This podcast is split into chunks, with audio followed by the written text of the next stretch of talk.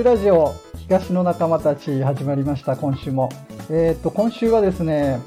ニュースペーパー長与のやっている新聞屋さん武蔵野台駅前にあります読売センター府中第一からお送りいたします。で今日、えーと、ここに来ているのはもちろんニュースペーパー長与そして、えー、ウエストタカそして、えー、ホームズ原田が来ております。よろしくお願いします。よろしくお願いします。よろしくお願いします。はい。じゃあ早速ですね、ニュースペーパー長与自身、自己紹介からお願いします。はい。皆さんこんにちは。えー、ニュースペーパー長与こと、えー、読売センター府中第一所長の長与則彦と申します。えー、いつもね聞、聞く側なんでいいんですけど、今日はちょっと聞かれる側で大変緊張してます。よろしくお願いします。えー、っと、うちはですね、白糸台にある読売新聞の販売店なんですけど、あと、読売新聞と日経新聞も扱ってて、えー、担当区域で言うと、えー、朝日町、もみじが丘、白糸台、えー、小柳町、押立町の配達を担当してます。えー、私自身13年、14年前に、えー、府中に引っ越してきて、えー、っと、本当府中の府中という街が大好きになりまして、えー、っと、家族は、えー、6人家族、えー、です。よろしくお願いします。ニュースペーパーが緊張しております。硬い。硬い。まあ新聞屋さんってね、なかなかこう、今ね、新聞屋さんの事務所に入れてもらってるんですけど、はい、なかなかね、こう、近いようで遠い存在ですね。うん、なぜかっていうと、なんだろう、僕らは寝てる間にね、配達が終わっちゃって、はい、で、新聞屋さんの前をね、昼間通るともう誰もいなかったりとかね、うん、そういうことでね、あの、普段、普通のお店屋さんとはちょっと違う感じをしてて、はい、ただ僕なんかはあの、会社員なので、昔あの、日経新聞なんていうのを、はい。えっ、ー、と、小脇に抱えてね、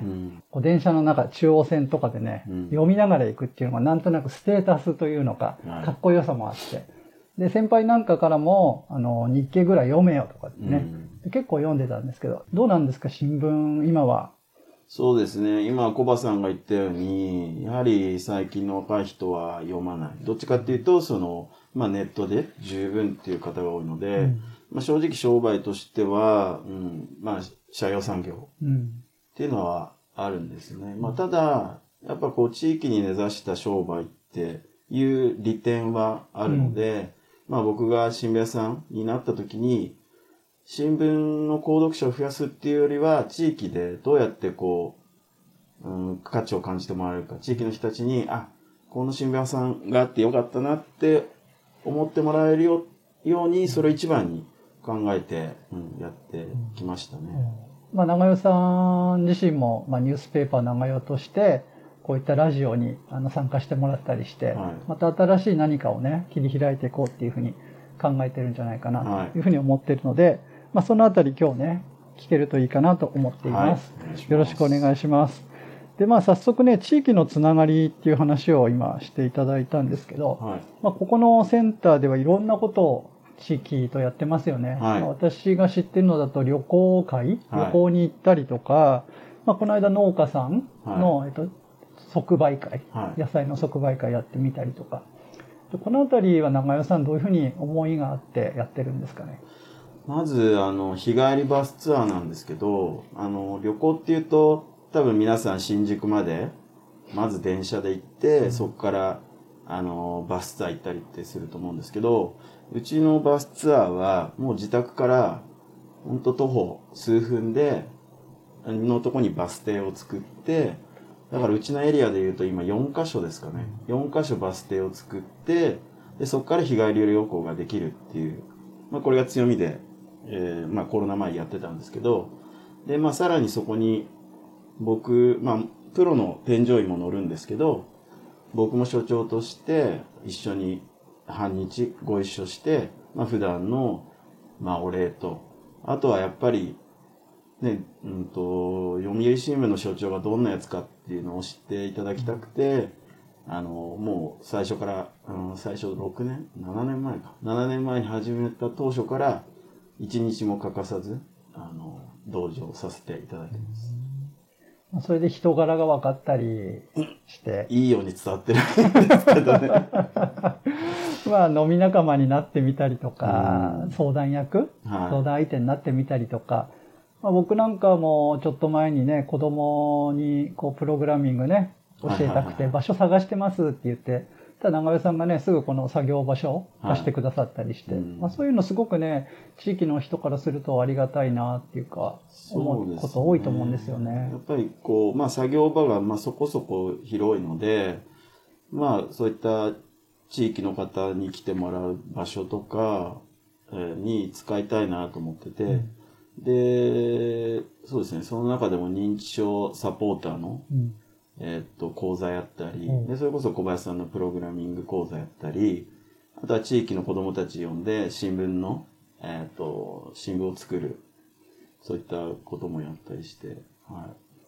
い。新聞作るってね、今お話あったけど、毎年、ほら、府中の、あの、どこだっけ、バルトホール、はい、借りてやってますよね、そうなんですよね。3年前は、えっと、まあ自分のお店だけでやったんですけど、翌年からもう府中市全部の子供たちに、まあ、来てもらえたらいいな、ということで、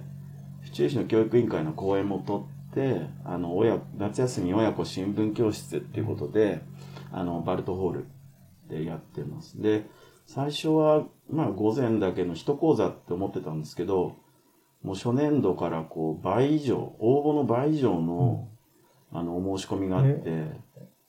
で急遽、もう午後も借りて二部制でやったんです。それでもやっぱ断る、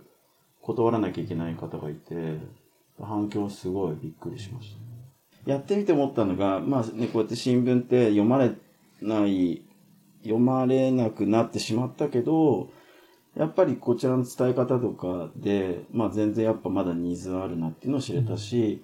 で、あとやっぱ参加してくれた、えっと、お父さんお母さんから、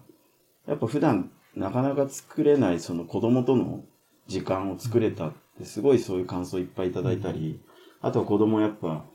お父さんから褒められたとかお母さんと一緒に作れたっていうその親子のコミュニケーションの場を提供できたっていうところに新しい発見があって、あ、こういう伝え伝え方をすればまだまだもしかしたら新聞が読まれる可能性はあるかなってすごく僕も、うん、勉強になりましたね。で、あの、長屋さんのその地域のね、つながりっていうのだと、えっと、フレンズレターっていうやつ、はい。はい、長屋さん自身が新聞作って、織り込んで、地域の人にね、長屋さんのメッセージを伝えてるのがあるんだけれども、はい、あれは月に1回ぐらい出してるんでしたっけ？そうですね。これもだからもう、もうすぐ100回、100号になるんで、毎月1回15日決まった日に、えっ、ー、と、発行してるんですけど、うん、まあ、僕からお客さんへの、まあ、手紙っていうテーマで、まあ、なるべくこう、かっこつけず、隠さず、まあ、失敗談も話して、まあ、お店と、まあ、僕を分かってほしい。お客さんとのコミュニケーションの場になればと思って始めたんですけど、それも最初僕、あの、まあ、毎回顔写真僕の載せてるんですけど、最初やるときは載せるの、載せないつもりだったんですよ。そしたら妻からの載せんなと。うん、ね。そうやってちゃんと顔を見せることで、うん、よりお客さんから知られることになるからっていうことで、もう創刊号からも、結構実は恥ずかしがり屋なんですけど、いや、それ本当にすごいね、勇気を出して、うん、したらもう、創刊号を入れた日に、家から、えっ、と、店まで来る間に声かけられたんですよ。えー、す。びっくりして。うん見たよ。この反響は本当、だから本当に外で変なことできなくなりましたよ。変なことしないですけど。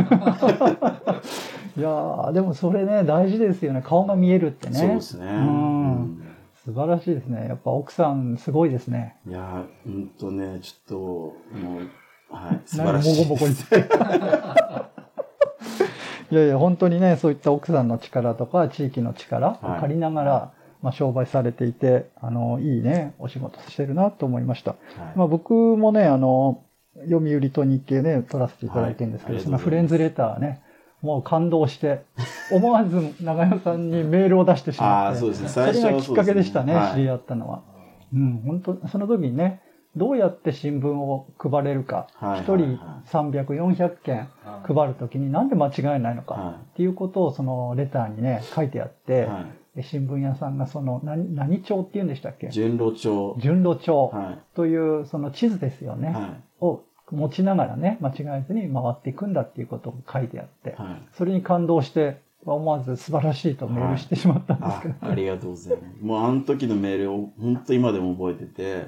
すごいこう、見たよっていうメールいただいて、まあ僕もすぐ返したんですけど、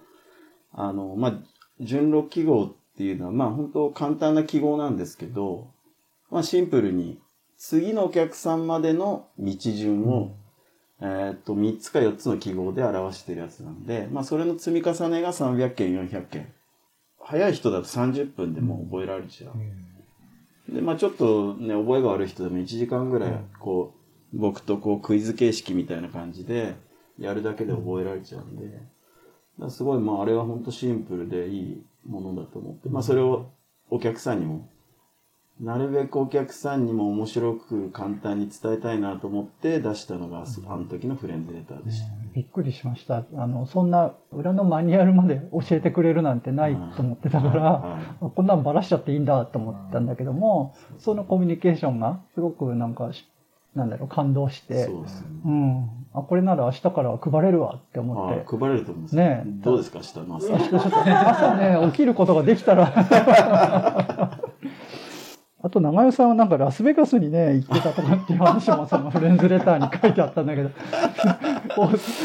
ラスベガスで仕事してたんですか、ね、いやー、その話しますか？